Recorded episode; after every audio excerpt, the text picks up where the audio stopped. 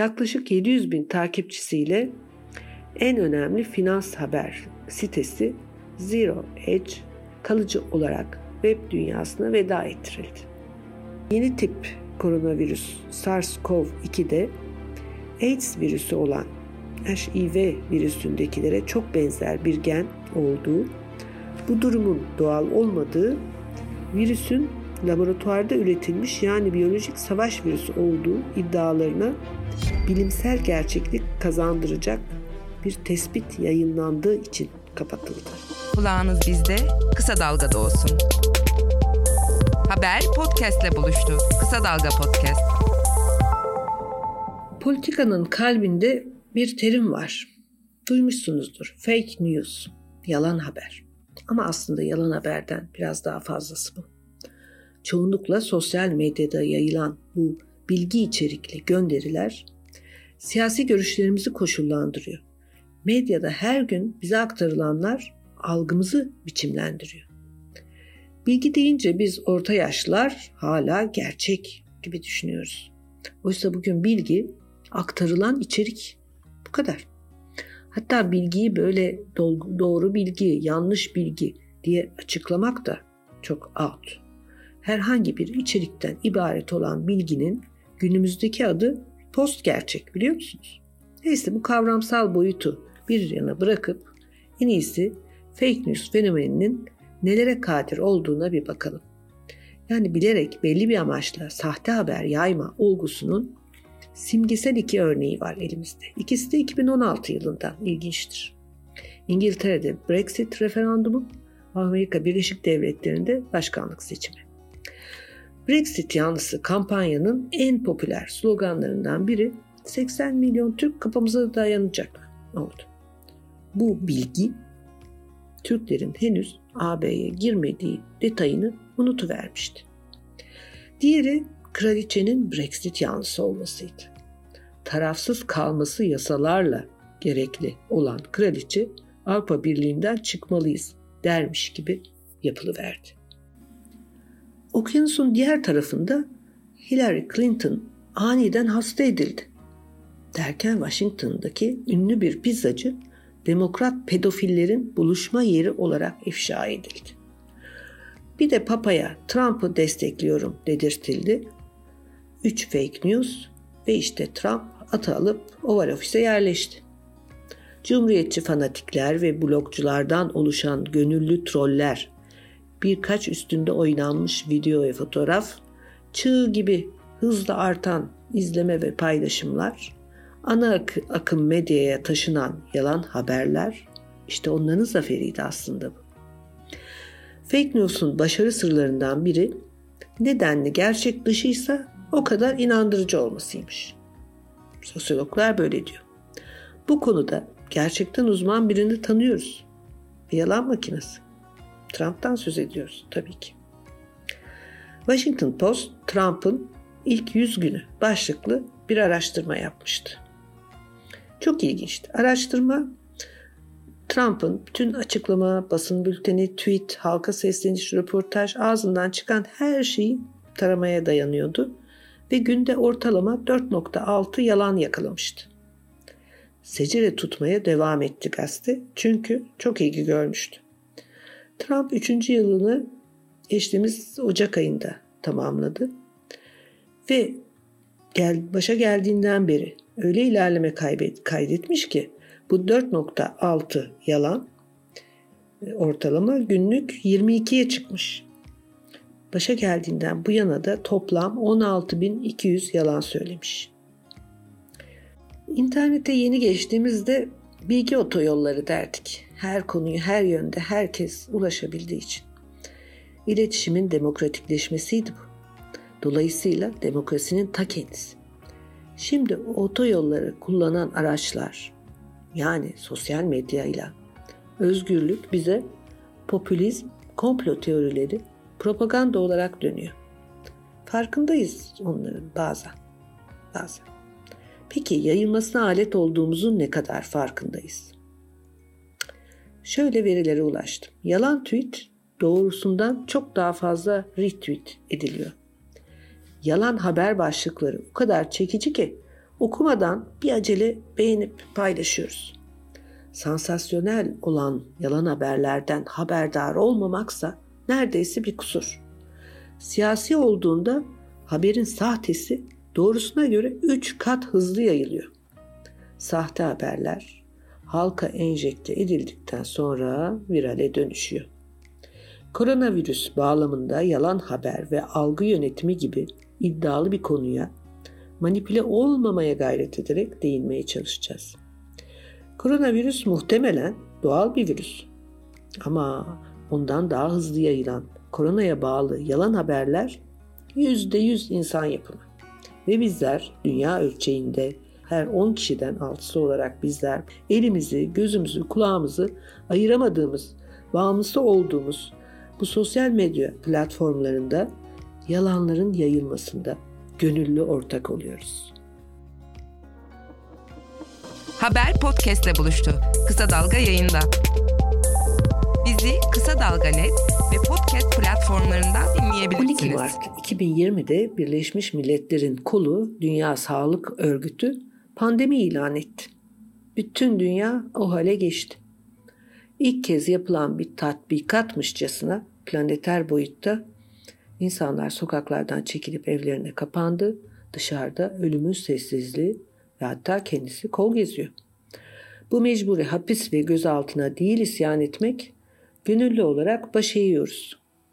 Tek yürek olmuş milyarlarız. Sarıldık tabletlere, telefonlara, şoktayız. Ne duysak hemen yayıyoruz. Tek bir kelimeye kilitlendik, koronavirüs. Dört duvara sıkışan hayatımızın her zamankinden geniş penceresi internet artık. Koronavirüsün yol açtığı COVID-19 hakkındaki dezenformasyon sosyal medya ağlarını yüksek ölçüde kullanan ülkemizde de dalgalar halinde yayıldığı yayılmaya da devam ediyor. Pandora'nın kutusundan hastalıkla birlikte şifacılar ve bolca uzman çıktı. Virüsle mücadelede yüksek dozda C vitamini, sıcak su içmek, boğazı ıslak tutmak, dondurma ve tavuk yememek gibi öneriler hala ardarda yağıyor. Hepimiz de deli gibi bu bilimselliği kanıtlanmamış hurafeleri birbirimize yayıyoruz. Bu araştırmayı yaparken fark ettim ki Mart'ın birinci ve ikinci haftasında bizde yani Türkiye'de dolaşan korunma içerikli mesajların çoğu sosyal medya kullanımında bizim gibi şampiyon ülkelerden Hindistan'da bizden bir iki ay önce dolaşmış. Bize geçerken neredeyse bulaşırken diyeceğim kimileri İngilizce kalmış ama en popülerleri de itinayla Türkçe'ye çevrilmiş. Bazılarına çekinmeden UNICEF imzası atmışlar. Neyse Mart'ın 3. haftasına geldim. Orada mesaj trafiğine yerli üretim dahil oluyor. Milli danışman, uzman ve bilimum bilir kişilerin tavsiye videoları eklenmiş. Bu bombardımanda aklımız biraz karışır gibi de oluyordu arada. Mesela virüs madem sıcakta yaşamıyor, neden ellerimizi sabunla yıkarken soğuk su kullanmamız tavsiye ediliyor? Genelde zararsız görünen bu basit reçetelere anason dolayısıyla rakı eklenirken güldük. Ama listeye çamaşır suyu ve saf, alkol eklenince işler sarpa sardı. İstanbul'da koronavirüsten korunmak amacıyla saf alkol içen 30 Türkmen hayatını kaybetti. Olayın şokuyla Facebook ve Twitter saf alkol ve çamaşır suyu kelimeli içerikleri bloke etti. Bu sefer gerçekleri saklamak için yayından kaldırıyorlar diye itham edici videolar üretilip YouTube'a yüklendi. Bu videolar yüz binlerce kez izlendi. Açıkçası sadece bu öldürücü iki öneri mi temizlendi yoksa Türkmenlerin ölüm haberleri de mi? Görülen o ki sosyal ağların denetçileri kelimeyi tam da bloke edememişler ki Trump'ın çamaşır suyu önerileri yayınlanabildi. Salgına karşı kimi masum, kimi ölümcül tavsiyeler yanında yalan haber makinesinin ana teması suçlu üretmek. Yani ne demek istiyorum? Bulaşıcı hastalık korkusu alıyor. Bu korku bir suçlu arar.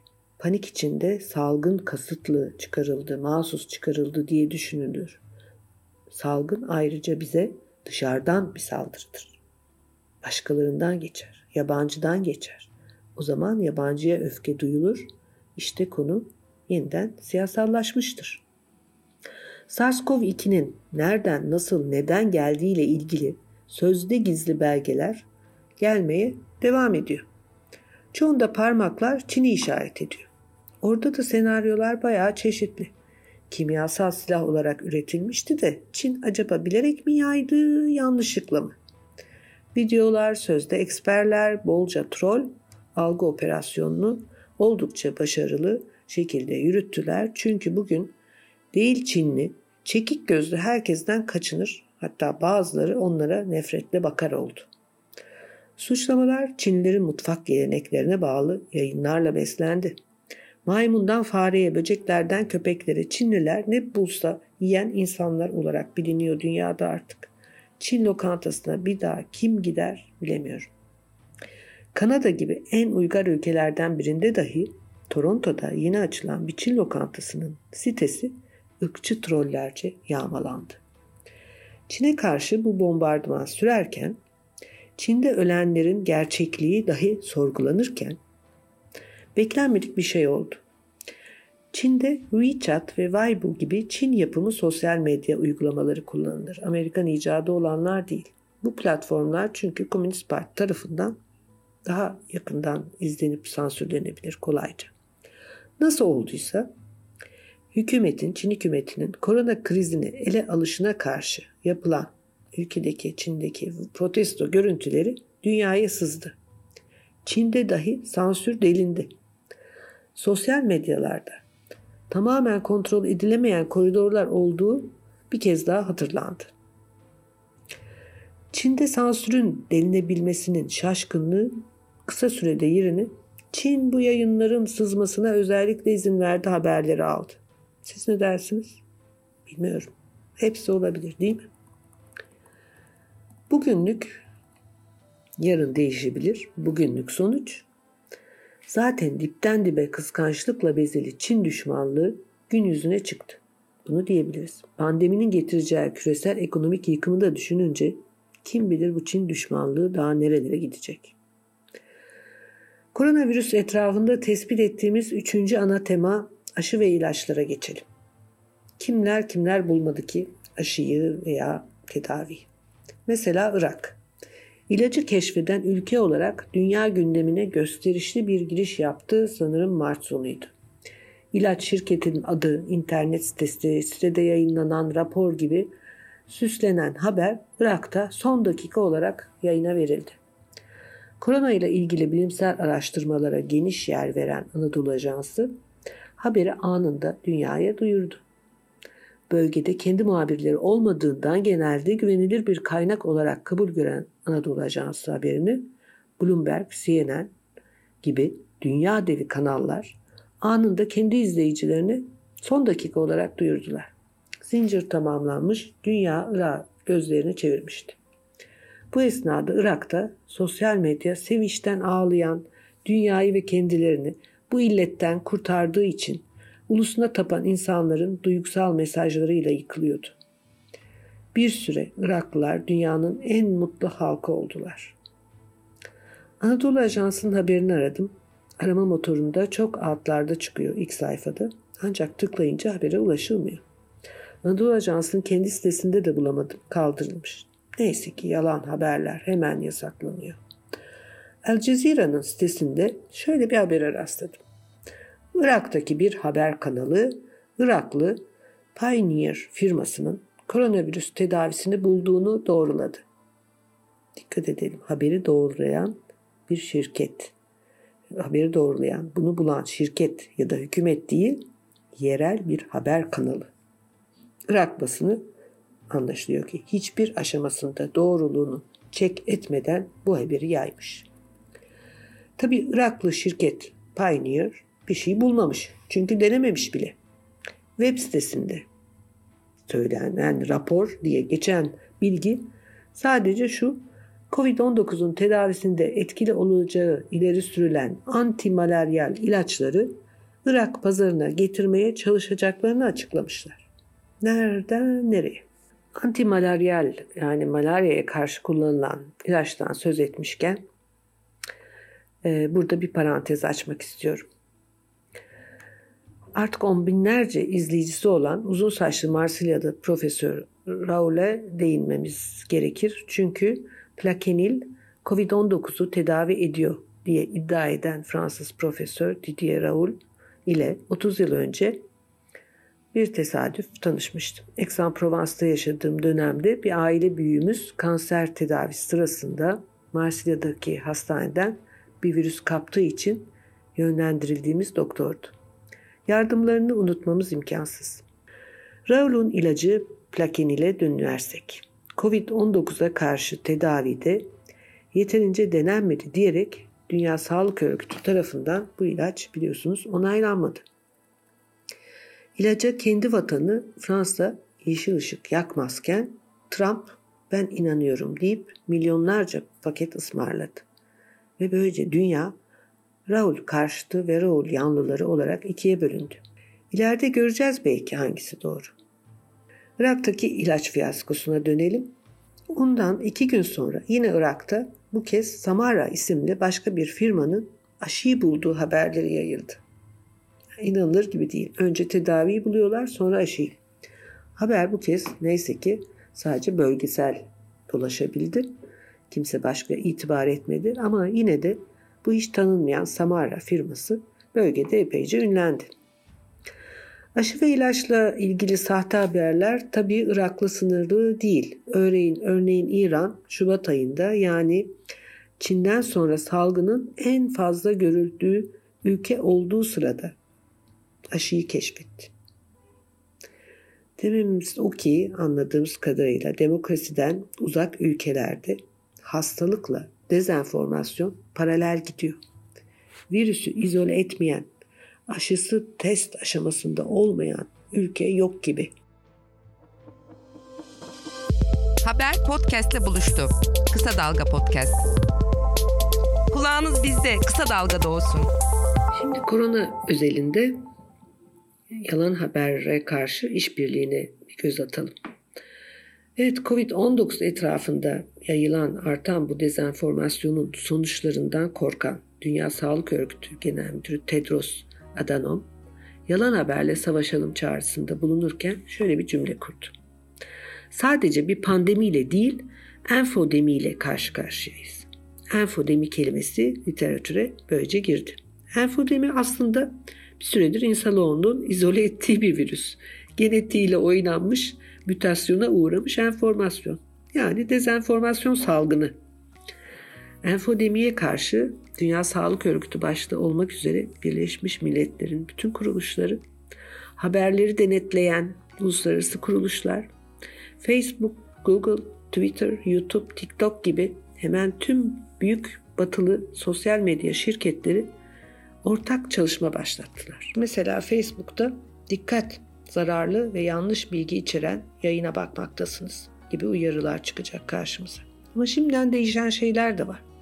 O da arama motorlarında. Diyelim ki koronaya karşı bağışıklığımı nasıl güçlendiririm diye basit bir arama yaptık.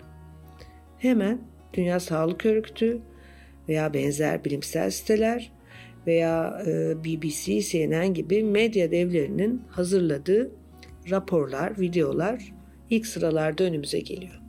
Yani tamamen kontrolden geçmiş bilgi içeren, temiz bilgi içeren kaynaklar. Arama motorlarının algoritmaları buna göre ayarlandı. Ve bu daha üstünde çalışılıyor. Yakında bunlardan da e, farklı olarak bütün aramalar doğrudan Dünya Sağlık Örgütü'nün hangi konuyu araştırıyorsak o konuyla ilgili birimine ya da yayınına yönlendirilecek. Yani dezenformasyonla savaş e, tüm hızıyla sürüyor.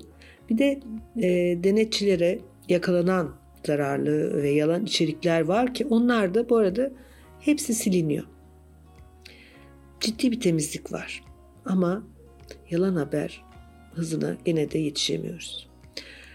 Ee, yalan haber son e, dönemde e, nasıl bir saldırıya geçti?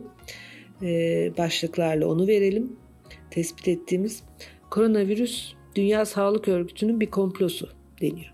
Koronavirüs devlet eliyle üretildi deniyor. Tabi batılı devletler kastediliyor.